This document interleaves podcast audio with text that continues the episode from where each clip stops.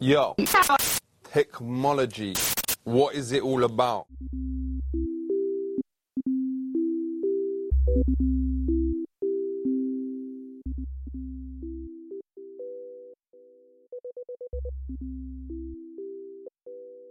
Hello and welcome to Danny in the Valley, your weekly dispatch from behind the scenes and inside the minds of the top people in tech. How are you all doing?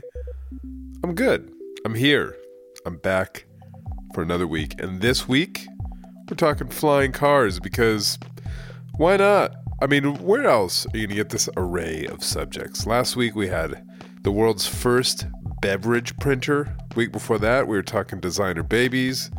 Then it was quantum computing, big tech crackdown, burgers made out of mushroom roots. And this was all just like in the last month. So I do really try hard to keep it lively, keep it interesting for you all, keep it surprising. Um, so I ask just before we get going today, take a moment, please give a rating, give a review. It's always a huge help, helps other folks find the show. Thank you. But now, as I said, flying cars. So, longtime listeners will be well aware of the previous episodes we have done on air taxis, flying cars, whatever you want to call them. There's a whole bunch of companies, and they're all very different, but they have a couple things in common. They are typically very, very well funded. This is an expensive business. They're developing electric vehicles, so they're not powered by jet fuel or petrol, and they're also typically taking off vertically and landing vertically like a helicopter, all of which is going toward this goal of creating a whole new kind of inter intra city, clean, quiet travel infrastructure, travel experience. There's literally been billions and billions of dollars thrown at this in the last, you know, five, seven years, which is why I was intrigued by what this week's guest is up to. Patrick Hessel is the chief executive of AeroMobil, which is another flying car startup.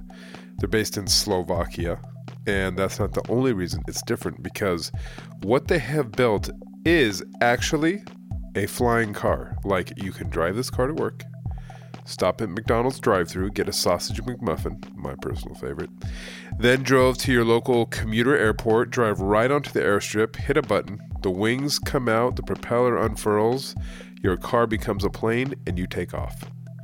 It is honestly a pretty wild concept. And so when the company got in touch and said this is what they were up to, they're in America, um, I have to admit, I really just wanted to meet them and ask them one question Why? Like, why do we actually need a flying car? Do we need a flying car? What problem is it solving?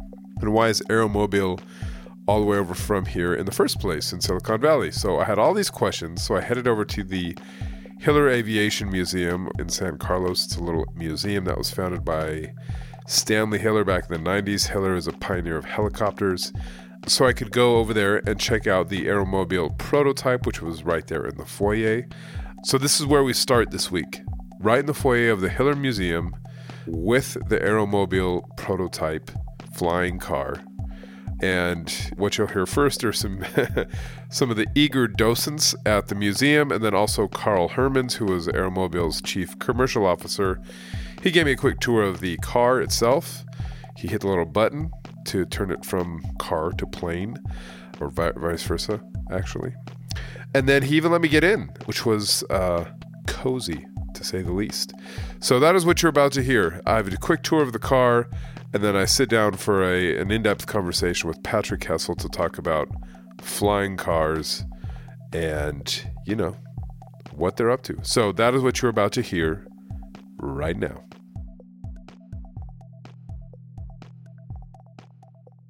One point three million dollars to get in here, sir. 1.3. Yes, sir. Is there a payment plan? Yes. Okay, great, great. I'll start on that uh, next week. Well, I can show you the, uh, show car first of all. Would you like to get in? Sure. It's quite easy. Let, let me just show you. Uh,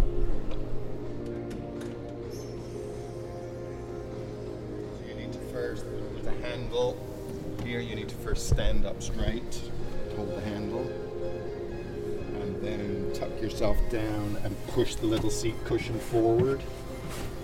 It's all carefully, ergonomically designed for I see. compact uh, and light space, but on- once you're in, Hiya. Hi. Patrick. Danny. Nice to meet you. Shall we try this? Sure. I think you are. Yeah, yeah, I'm good. so yeah, it's equivalent to a hypercar, supercar, Right. and maybe even a little more spacious than some of those. And this is oh, this is for the flying. Yeah, so the controls are, are dual controls, obviously. The pedals convert from car, accelerator, and brake to uh, flight Right, right, right, right, right, right. instrumentation. Very simple. So, can you just tell me who you are, where we are, and what you guys have just shown me? Sure. My name is Patrick Hessel. I'm the CEO of AeroMobil, and we are in St. Carlos at the Hiller Aviation Museum, at the heart of uh, Silicon Valley. And we're here for two weeks with the AeroMobil AM 4.0, this our two-seater model. And yeah, happy to be here. So, this is uh, you've been working on this for quite a while. When did you start, and why did you start? I started in this position as CEO about just over two years ago. The company, as such, was founded, however, in 2010. So there's a long history. And yeah, we are now in uh, the final stages before the commercialization. So, I know you weren't here for the whole kind of genesis, but can you talk about the history of the company, kind of what the original vision is, if that has changed, if so, how, and kind of what the plan is going forward? Sure. So the original vision was literally to, to design amazing flying cars. And I think we are still uh, very much aligned with that vision. Now, we do have a, a two seater that we've been working on since the beginning. We had to go through multiple iterations of the design simply because there literally is no flying car that you can uh, build on from an experience point of view. And you, we needed to literally invent it. And so we had a first design, we tested it. Actually, all of our four iterations were literally flying and dr- driving. Hmm. So they were real, you know, real flying tests were made. And we had learnings from all those uh, iterations. Then the this fourth iteration is really the commercial vehicle, which then now incorporates also the legal requirements, so the legislative requirements both of a car and a plane. So there was a lot of design requirements that had to, had to you know that we had to meet, and at the same time we also have now worked uh, extensively on a four-seater design, which was also a flying car that drives on the road and, and, and flies, and both have really distinctively uh, different purposes. I guess the most obvious question is why?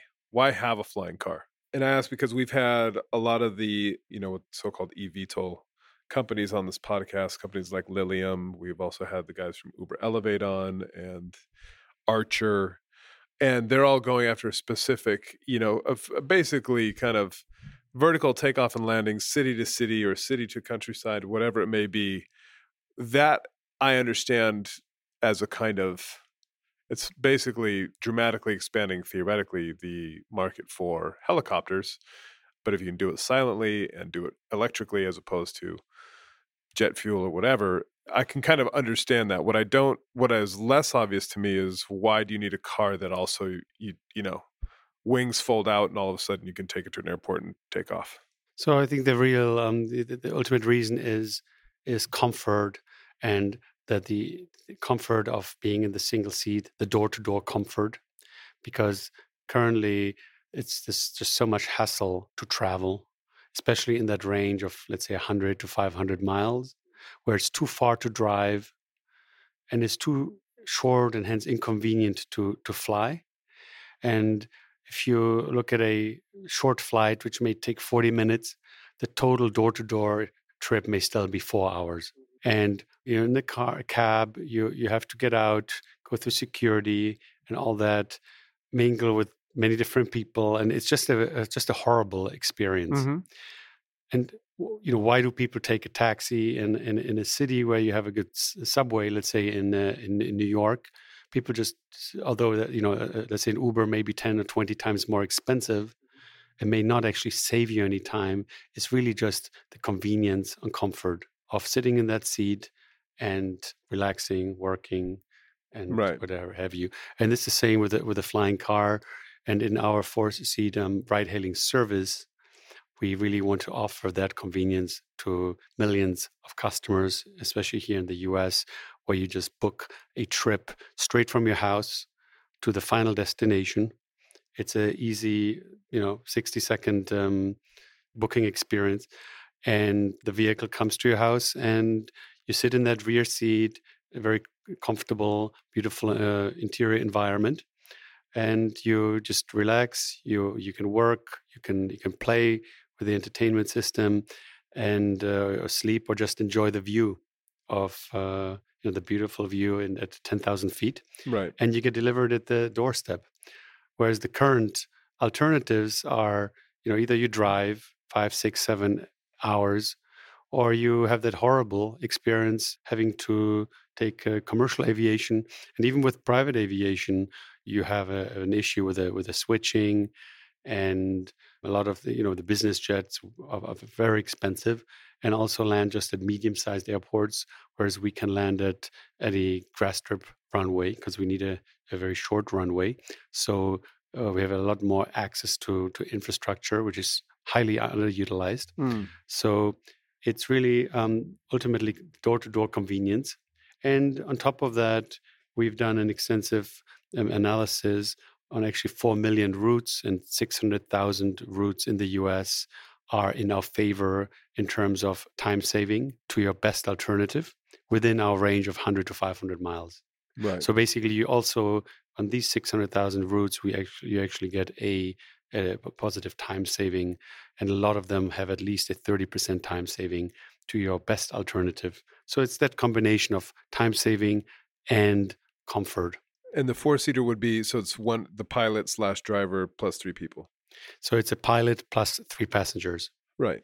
And just on that time saving, you're still going to have to come to the airport and get out and do security and do all that stuff anyway, aren't you?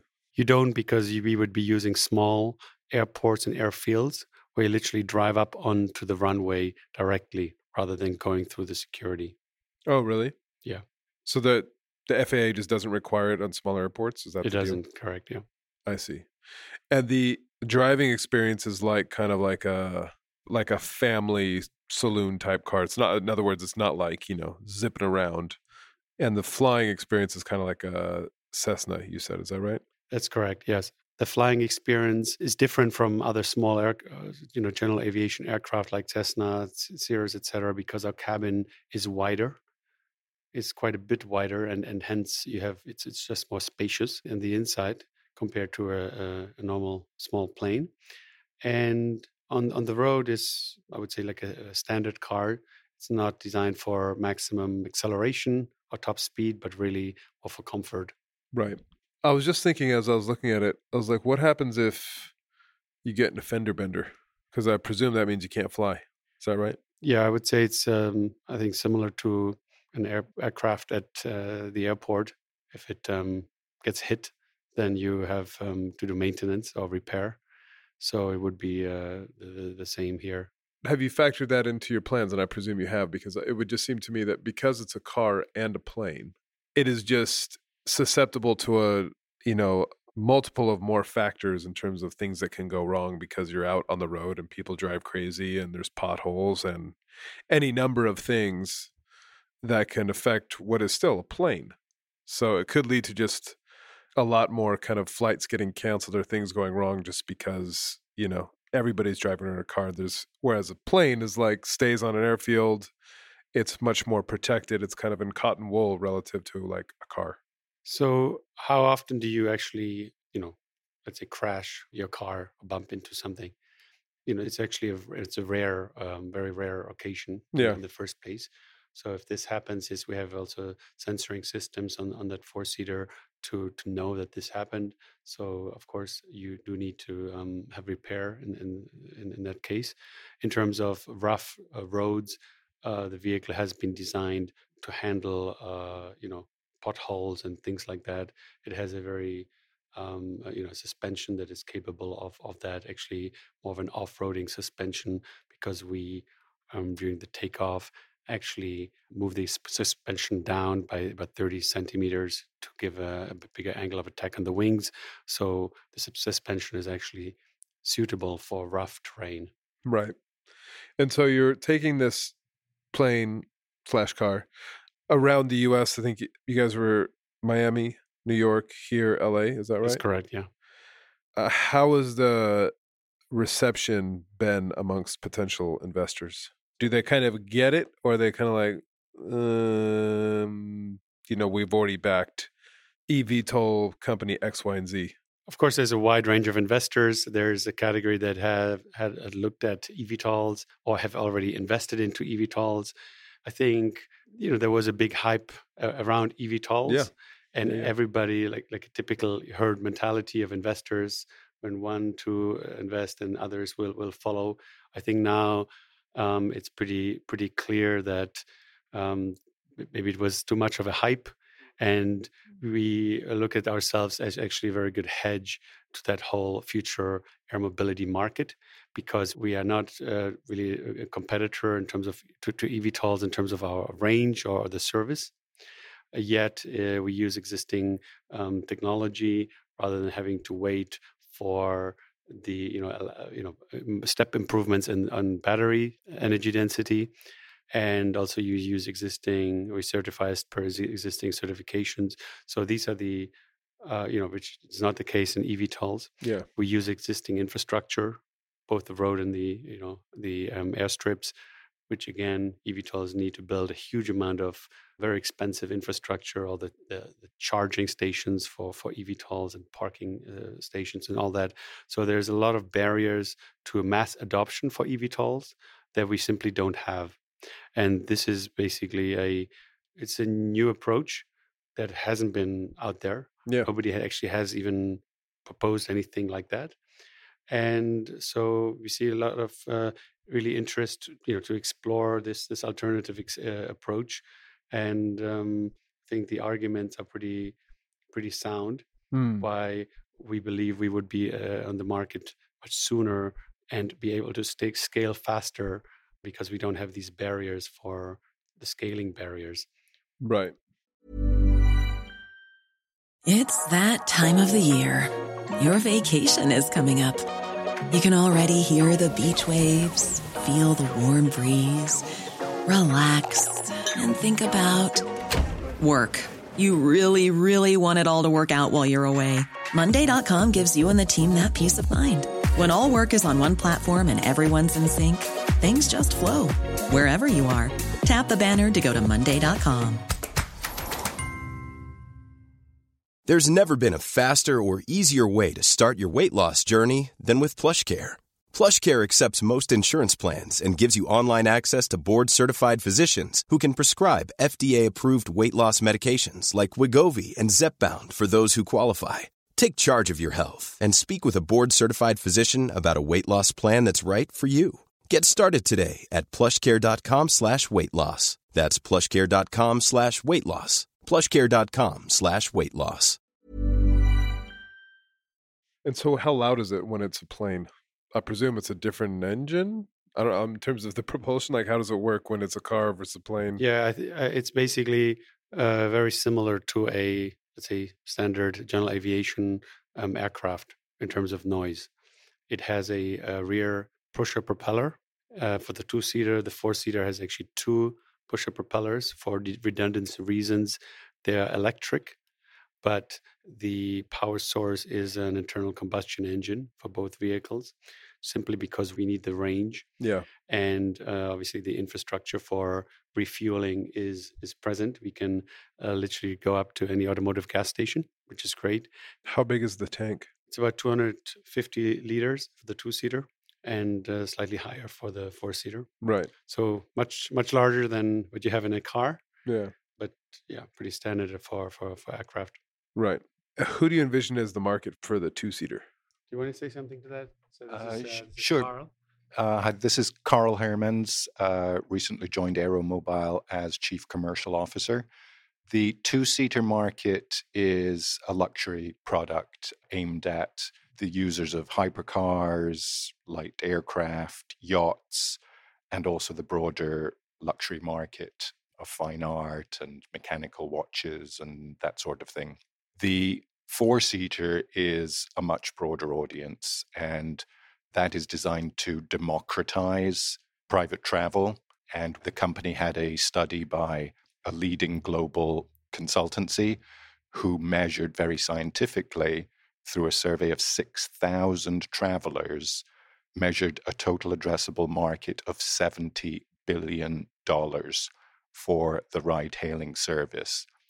And that was based upon looking at the 1.4 billion trips that are made in America each year and applying a switching rate based on the survey of 6,000 travelers, a switching rate based upon the combination of price, time, and convenience. So the 1.4 billion trips is that long road trips or short air trips? Yeah, it is the 100 to 500 mile range of the AeroMobil. Got you. So would you guys operate the ride hailing service? No, the business model for AeroMobil is very thoughtful. We will design the product, engineering, technology, hardware, software, which, as you can see, is a marvel of engineering. And we will manage the user experience for the ride hailing service through a proprietary app, like the Uber app. But the capital intensive manufacturing and the operations intensive fleet management will be outsourced to specialists in those fields. Specialists like who? Like, what do you mean? We're talking with one of the leading private jet fleet services. I see. How much have you guys raised to date? The company has invested $30 million so far, mostly through private uh, Yeah. individuals. And we are in now a Series A fundraising. And there are several scenarios of the size of the funds and the uh, timings of the funds. How much do you guys need? To fully produce and fully come to market with both vehicles is roughly $300 million. But there is, uh, as I said, phasing in that, different options. And part of the advantage of launching the two seater soon in 2024 is when we plan to deliver those vehicles Hmm. to customers, is that the cash flow from the sales of the two seater will help the funding development of the four seater. The Tesla model. Right, exactly. So $30 million over 12 years for a first of its kind aircraft is not a lot of money. It is remarkably efficient how the company is operated, partly because it was founded in Slovakia, where costs are significantly lower than they would be in America, for instance, probably one third. So the 30 million of actual cash invested would be more like the equivalent of 100 million if the work had been done in America. Right. And so where is the company now in terms of you've spent 12 years to get to this point? Is the four seater just a schematic right now? We've completed the engineering design for the four seater on the preliminary basis. And the next phase is a detailed uh, engineering and then the prototype build. That should take about two years from now. Right. So basically, how badly do you need the money? I guess like what happens if you don't raise the money on this on this roadshow? Is that a possibility? And if so, is that the dream over? I, I, well, first of all, I think any uh, pre-revenue company needs money Yeah, to operate. Yeah. So I think uh, obviously you you you always need to raise money to continue going uh, forward. Of course, we have existing investors. We have already investors that have expressed now their interest, and it's uh, just a matter of structuring the round and also finding the right lead investor who who leads the round. Yeah. Right. Is finding enough pilots to pilot this plane? Is it going to need its own kind of type rating? Is it kind of like? Do you see a limitation there? For the two-seater, it really is. Uh, you, all you need is a, a standard PPL, and you can fly it, and it's easy to fly like a Cessna 172. For the four-seater service, because it's a commercial service, you need a higher degree of, of, of the license, but it's not um, nearly the same as a commercial pilot license for you know the big commercial airlines Right. and as such it is actually a, a stepping stone for pilots to fly already commercial, but on small planes, get enough flight experience to get to their 2,000 hours that are needed to then be a, a pilot for the big um, commercial airlines, should they choose to go that path afterwards. Right, right, right. Um, and how did you get involved with the company? Well, like, what were you doing before? I am an entrepreneur. I, I started my first uh, company 15 years ago, engineering, designing carbon fiber components for the automotive and aerospace industry. So I worked on probably over 100 complex development projects from engineering to industrialization to then the serial supply. And I just was uh, watching this, this, industry for quite a few years, as I'm also, uh, you know, car and, and, plane enthusiast, and uh, just fell in love with uh, the problem that we're trying to solve. That the mid-range, you know, travel is uh, really an, an, issue, and you know, many many times I, I I would not go on a trip that would take maybe six hours by car, especially for a weekend, because yeah. it's literally too long, and there are no good alternatives. So now I, I you know, also private pilot. So of course you can you can fly, but the problem again, if you if you fly somewhere, especially for like a tour, you you land somewhere and then you you're basically stuck there.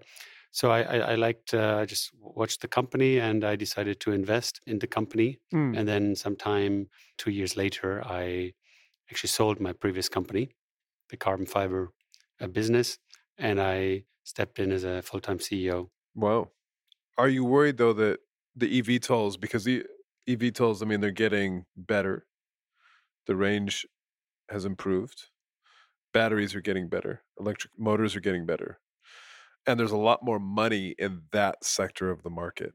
So, you know, like all of these technology kind of innovation curves, at a certain point, you kind of reach parity with what you need to reach parity with, and all of a sudden it's like, well, okay, well that just makes sense now. That's we, I get it. Are you worried that just the the wall of money that has been thrown at that sector will basically bounce you guys out before you even have a chance to kind of get a a foothold?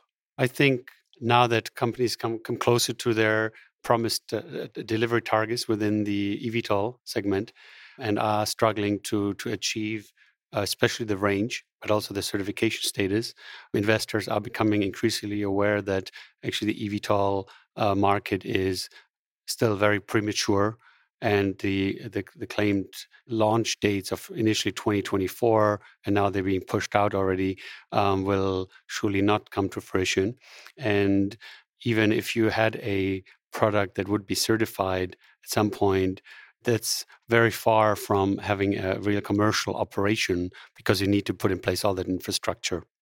So uh, I think range is one of the biggest issues you know you, you can look at the, the eVTOL companies out there on the market. If they had the full payload as they're projecting, then to my knowledge, they could still not actually take off and do a single mile of commercial operation as of today. Is that right?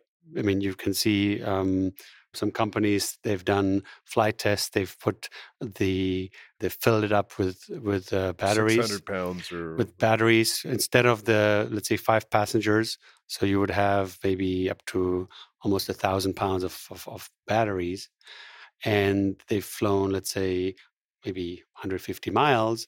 But actually, if you do that calculation, what that actually translates into in terms of commercial operation, if you also take into account the safety time that you need in the air, then actually this translates to currently a negative commercial range. So to get to a range of you know 100 miles will take a very long time. Uh, sorry, I don't follow. So you're saying if you if you pack it up with the equivalent of four or five people, yeah, it can fly 150 miles, but so how does that equate to a negative commercial value or basically can't even fly a single mile? Because the current tests that have been done, the basically vehicle has been loaded with batteries instead of passengers. So if you put uh, loaded with passengers, then obviously you have many less uh, batteries in there. And if you do that calculation, and then add the safety time in the air that is needed and i think is still being also let's say negotiated in the new eVTOL legislation, that is also not final, then you still get to a negative range. So I do believe that, you know, within maybe some years you get to a low range and it may be just 20 30 miles initially Mm. and this will of course go up over the time and um, i think for the mission eVTOL mission that range may be suitable within cities or to really close by adjacent cities but it's really just a very different mission Yeah. um, profile from flying, let's say, two, 300 miles or even 500 miles and having the door to door experience and comfort. So, back to your question, I think investors will be increasingly aware of the um, limitations of, of the eVTOL segment, and they a lot of investors, uh, you know, c- continue to be interested in the future of mobility, of course, and they will be uh, looking at alternative ways that have less obstacles, less barriers to mass adoption. And I think we have a you know great um, solution here with a huge market that was calculated by a leading uh, management consultancy. And we aim to have 5,000 vehicles out, out there on the road, 5,000 flying cars that each generate about $2 million of annual revenue from the ticket sales, which you know equates to about $10 billion uh, revenue with existing infrastructure, existing uh, certification, and ex- even existing technology of you know internal combustion engine. Right. Who's the kind of founding father, so to speak, of this company? Whose original kind of crazy idea was this? The company was founded by by two people in 2010, and one of them is an, an aircraft engineer, an inventor. The other person is a business strategist and, and visionary, and they really yeah built the company together. Where? This was in Slovakia. Right. And are they still involved? One of them has uh, left the company, and the other one is still a shareholder. Got you. But is it everybody happy, or is that a is that a there's some bitterness around that? Oh, um, I think that's everything is happy and amicable. Right, right, right, right, right. I ask because there's a lot of you know the famously the Tesla example. There's a lot of these companies that take a really long time to develop because it's very hard. Oftentimes, the original founders get either pushed out or push themselves out over time just because you know it requires a different set of skills to actually take this idea and actually turn it into something that's sustainable. No, I think um, there's no, you know, no lawsuits or anything Yeah, like yeah, that. yeah. Everything was was uh, just amicably um, Right. agreed So, how much longer are you in the states? for another month. Right. And are you flying this thing around? So we have uh, two vehicles. One is a flight testing prototype that is under testing in uh, Slovakia. Hmm. We follow the you know the aviation test procedures for for a new type of uh, aircraft, and the other vehicle um, is a non-functional vehicle that we just showing The one we just saw in uh, the, in the right. US. Correct. I see. I see. In the functional vehicle, you can see videos you know online. Yeah. Okay. Anything that keeps you up at night when you're thinking about trying to make this thing a reality? Um, many things. it's uh, definitely a challenging project. It's very exciting at the same time because it is, you know, would be the first commercially available flying car. We've been to the moon over 50 years ago. I still don't have a flying car, and also the service itself is is um, you know very very innovative and, and new. And the challenges uh, are, you know, on every front there are some challenges yeah. from from the technical ones, commercial ones. But I'm happy with the progress, both in terms of the flight testing and the test results that we're having on the two-seater. Uh, happy that we have now completed the preliminary engineering design of the four-seater and have just announced that uh, ride-hailing service, literally uh, today. And happy to um, have traction from the general, let's say, people. I mean, we've we've seen, uh, for example, on, on social media, one recent post was actually had more than a hundred million views on that from that one person who, who posted it randomly, I would say, and um, so it just shows that there's a lot of uh, just in general interest from from the from the public. Anything you want to say, uh, Carl? Well, maybe I, I think I'm new enough that I can still uh, I, I still have the excitement of you know, I decided to join the company after 20 years working in the luxury world, in, in the art world, and uh, luxury retail.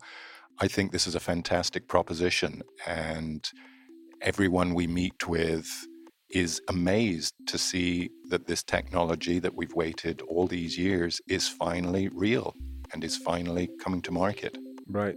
It sounds like you guys have your work cut out. um, well, look, thanks very much for taking the time. I appreciate it. A pleasure. Yeah. Thank you. Thank you very much. And that is all the time we have. I want to thank Patrick. I want to thank Carl for taking the time. Um, thank you all for listening. I'd love to hear what you think of this idea.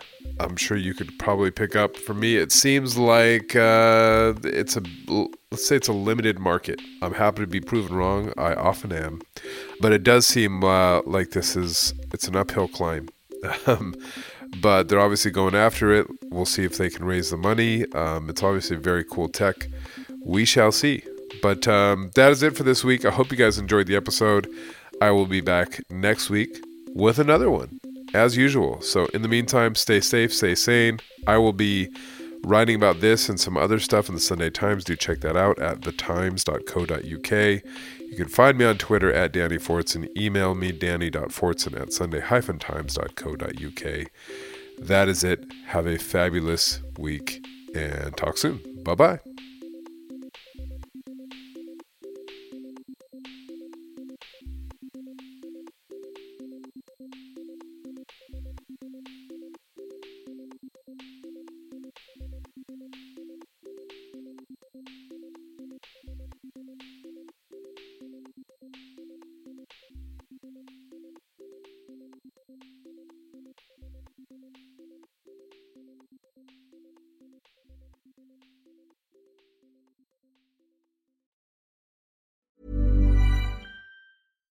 When you make decisions for your company, you look for the no brainers. And if you have a lot of mailing to do, stamps.com is the ultimate no brainer. It streamlines your processes to make your business more efficient, which makes you less busy. Mail checks, invoices, legal documents, and everything you need to keep your business running with stamps.com. Seamlessly connect with every major marketplace and shopping cart. Schedule package pickups and see your cheapest and fastest shipping options from different carriers. With rates up to 89% off USPS and UPS rates. And with the Stamps.com mobile app, you can take care of mailing and shipping wherever you are. Make the same no brainer decision as over 1 million other businesses with Stamps.com. Sign up with Code PROGRAM for a four week trial, plus free postage and a free digital scale. No long term commitments or contracts. That's stamps.com. Code program.